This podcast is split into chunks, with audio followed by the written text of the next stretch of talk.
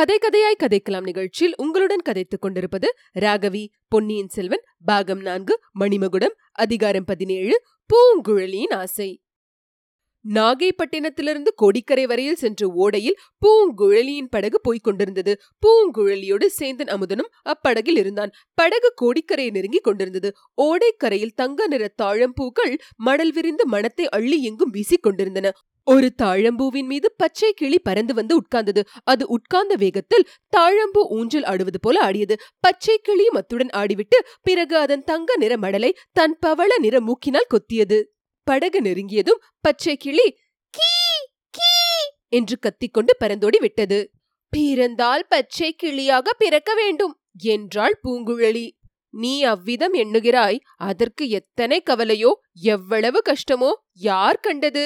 என்றான் சேந்தன் அமுதன் என்ன கவலை கஷ்டம் இருந்தாலும் இஷ்டம் போல் எல்லையற்ற வானத்தில் பறந்து செல்ல முடிகிறதல்லவா? அதை காட்டிலும் இன்பம் வேறு உண்டா? என்றாள் பூங்குழலி.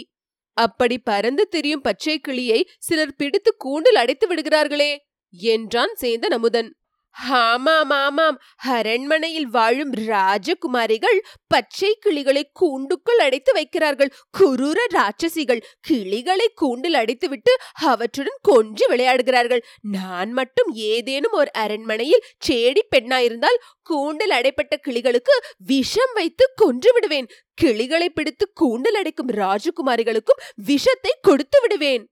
நீ இப்போது பேசுவதை கேட்டால் உன்னையும் குரூர ராட்சசி என்றுதான் சொல்லுவார்கள். சொன்னால் சொல்லட்டும் நான் ராட்சசியா இருந்தாலும் இருப்பேன் ராஜகுமாரியா இருக்க மாட்டேன். ராஜகுமாரிகளின் மீது உனக்கு ஏன் இத்தனை கோபம் பூங்குழலி? பார்க்க போனால் அவர்கள் பேரிலும் பரிதாபப்பட வேண்டியதல்லவா? கூண்டில் அடைப்பட்ட பச்சை கிளிகளைப் போலத்தான் அவர்களும் அரண்மனைக்குள் அடைக்கப்பட்டு காலம் கழிக்க வேண்டியதா இருக்கிறது. தப்பித்தவறி அவர்கள் வெளியில் புறப்பட்டால் எத்தனை கட்டுக்காவல் எத்தனை ரகசியம் எத்தனை ஜாக்கிரதை? உன்னை போல் அவர்கள் படகில் ஏறிக்கொண்டு தன்னந்தனியாக ஓடையிலும் கடலிலும் போக முடியுமா? இஷ்டப்படி துள்ளித் திரியும் மானை போல் காட்டில் சுற்றி அலைய முடியுமா? அவர்களை யார் அடைந்து கிடக்க சொன்னார்கள்? நான் சொல்லவில்லையே. இஷ்டமிருந்தால் அவர்களும் காட்டில் அலைந்து திரிவதுதானே. இஷ்டம் மட்டும் போதாது. அவர்களுடைய பிறப்பு வளர்ப்பையும் பொறுத்தது. கிளியைப் போல நீயும் வானத்தில் பறக்க விரும்புகிறாய். அது முடிகிற காரியமா? கடற்கரையில் நீ பிறந்து வளர்ந்தாய். அதனால் இவ்வளவு சுயேட்சையாக இருக்க முடிகிறது. அரண்மனையில் பிறந்து வளர்ந்தவர்களால் அது முடியாது. இன்னும் ஒரு விசித்திரத்தை கேள். சில நாள் கூண்டில் அடைப்பட்ட ராஜகுமாரிகளின் கையினால் உணவு அருந்தி பழக்கப்பட்ட கிளிகள் பிறகு கூண்டை திறந்துவிட்டால் ஓடிப்போகவே விரும்புவதில்லை. சிறிது தூரம் பறந்து வட்டமிட்டுவிட்டு கிரீச் கிரீச் என்று கத்திக்கொண்டு கூண்டுக்குள் திரும்பி வந்துவிடும். தஞ்சையிலும் பழையாறையிலும் உள்ள அரண்மனைகளில் இதை நான் நேரில் பார்த்திருக்கிறேன். அவ்விதம் கூண்டில் அடைப்படுவதற்கு நான் ஒரு நாளும் சம்மதிக்க மாட்டேன். நான் கிளியா இருந்தால் சொல்கிறேன் என்னை கூண்டில் அடைத்து வைத்து அமுதூட்ட வரும் ராஜகுமாரியின் கையை வெடுக்கென்று கடித்து விடுவேன். கூண்டில் அடைப்பட்ட கிளியா இருக்கவும் நீ விரும்ப மாட்டாய். அரண்மனையில் அடைப்பட்ட அரசிலங்குமரியாகவும் இருக்க நீ விரும்ப மாட்டாய் அல்லவா? மாட்டவே மாட்டேன். அதை காட்டிலும் விஷம் தின்று உயிரை விட்டு விடுவேன். அதுதான் சரி. அப்படியானால் அரண்மனையில் வாழும் ராஜகுமாரனை கல்யாணம் செய்து கொள்ளவும் நீ ஆசைப்படக்கூடாது. கீழ்வானத்தில் கருமேகங்கள் திரண்டு கொண்டிருந்தன. அவ்வப்போது பளீர் பளிர் என்று மின்னல்கள் மின்னிக் கொண்டிருந்தன. இடியின் குமுறல் லேசாக கேட்டுக்கொண்டிருந்தது சேந்தன் அமுதன் கடைசியாக சொன்னதை கேட்டதும் பூங்குழலியின் கண்களிலிருந்தும் பளீர் என்று மின்னல் கற்றைகள் புறப்பட்டன. நான் ராஜகுமாரனை கல்யாணம் செய்து கொள்ள ஆசைப்படுவதாக உனக்கு யார் சொன்னது? என்று கோபமாக கேட்டாள். எனக்கு யாரும் சொல்லவில்லை. நானாகத்தான் சொன்னேன். உன் மனதில் அத்தகைய ஆசை இல்லாவிட்டால் நல்லதாய் போயிற்று. நான் சொன்னதை மறந்துவிடு. என்றான் சேந்தன் அமுதன் சற்று நேரம் அந்த படகில் மௌனம் குடிக்கொண்டிருந்தது. சேந்தன் அமுதன் துடுப்பினால் படகு தள்ளும் சத்தமும் வரட்டு தவளைகளின் குரலும் கடற்பறவைகளின் ஒளியும் கடல் அலைகளின் ஓசையும் அவ்வப்போது கீழ்திசையில் இடிமுழக்கமும் கேட்டுக்கொண்டிருந்தன சேந்தன் அமுதன் தொண்டையை கணைத்துக் கொண்டு மனத்தையும் தைரியப்படுத்திக் கொண்டு பூங்குழலி என் அந்தரங்கத்தை வந்தியத்தேவன் உன்னிடம் வெளியிட்டதாக கூறினாயல்லவா? அதை பற்றி உன் கருத்தை தெரிவித்தால் நல்லது. அதோ கோடிக்கரையின் கலங்கரை விளக்கம் தெரிகிறது. இனி உன்னோடு தனியாக பேசும் சந்தர்ப்பம் கிடைக்காமற் போகலாம். நாளை நானும் புறப்பட்டு செல்ல வேண்டும். தஞ்சையில் என் தாயாரை தனியாக விட்டு வந்து வெகு நாளாகிறது. என்றான். வந்தியத்தேவன் உனக்காக ஏன் தூது சொல்ல வேண்டும்? உனக்கு வாய் இல்லையா? கேட்க வேண்டியதை நேரில் கேட்டுவிடேன் என்றாள் பூங்குழலி. சரி கேட்கிறேன். நீ என்னை கல்யாணம் செய்து கொள்வாயா? என்று சேந்தனமுதன் கேட்டான். எதற்காக என்னை கல்யாணம் செய்து கொள்ளும்படி கேட்கிறாய்? என்றாள் பூங்குழலி.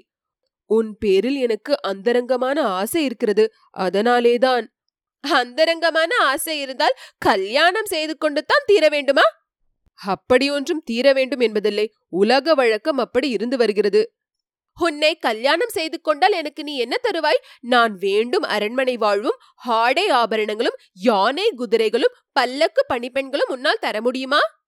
முடியாது. அவற்றுக்கெல்லாம் மேலான அமைதியுள்ள வாழ்க்கையை தருவேன். கேள் பூங்குழலி தஞ்சை நகர்ப்புறத்தில் அழகான பூந்தோட்டத்தின் மத்தியில் என் குடிசை இருக்கிறது. அதில் என் அன்னையும் நானும் தான் வசிக்கிறோம். நீ அங்கு வந்துவிட்டாயானால் உன் வாழ்க்கையே மாறுதல் அடைந்துவிடும். என் அன்னை உன்னை அன்போடு வைத்து ஆதரித்து பாதுகாப்பாள். பொழுது விடிந்ததும் எழுந்திருந்து நம் வீட்டை சுற்றியுள்ள கொடிகளிலும் மரங்களிலும் பூத்து குலுங்கும் மலர்களை இருவரும் சேர்ந்து சித்திர விசித்திரமான மாலைகளாக கட்டலாம்.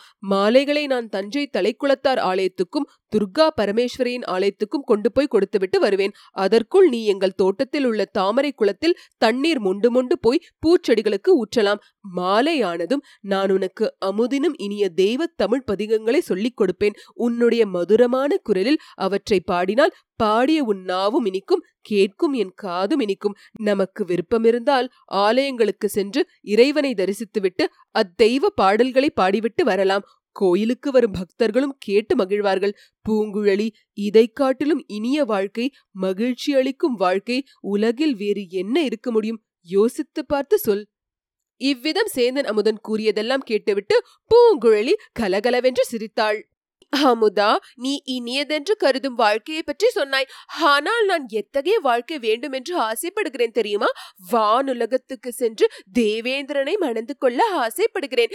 தேவேந்திரனுடன் ஐராவதத்தில் ஏறி வானத்தில் மேக மண்டலங்களுக்கு மத்தியில் பிரயாணம் செய்ய விரும்புகிறேன். தேவேந்திரனுடைய கையில் இருக்கும் வஜ்ராயுதத்தை பிடுங்கி மேக கூட்டங்களின் மீது பிரயோகிக்க ஆசைப்படுகிறேன். வஜ்ராயுதத்தினால் தாக்கப்படும் போது அந்த கரிய மேகங்களிலிருந்து ஆயிரம் பதினாயிரம் மின்னல் மின்னல்கள் கற்றை கற்றைகளாக கிளம்பி வான மண்டலத்தை சுக்குநூறாக பிளப்பதை பார்க்க ஆசைப்படுகிறேன். இப்போதெல்லாம் வானத்திலிருந்து இடி விழுந்தால் எங்கேயோ கடலில் அல்லது காட்டில் விழுந்து விடுகிறதல்லவா? நான் அப்படி இடிகளை வீணாக்க மாட்டேன். அரசர்களும் அரசிகளும் ராஜகுமாரர்களும் ராஜகுமாரிகளும் வாழும் அரண்மனைகளாக பார்த்து அவற்றின் மேல் இடிகளை போடுவேன். அந்த அரண்மனைகள் இடிந்து விழுந்து மண்ணோடு மண்ணாவதை பார்த்து கழிப்பேன் தேவேந்திரன் ஒருவேளை மணந்து கொள்ள இஷ்டப்படாவிட்டால் வாயு தேவ அவனிடம் செல்வேன்.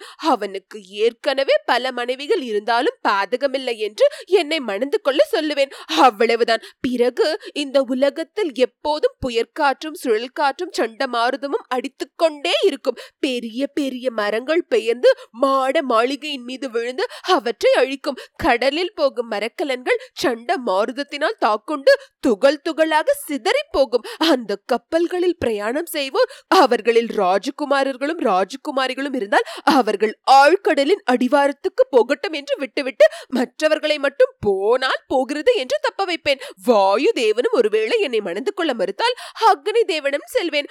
அப்புறம் கேட்க வேண்டுமா? இந்த உலகமே தீப்பற்றி எரிய வேண்டியதுதான்.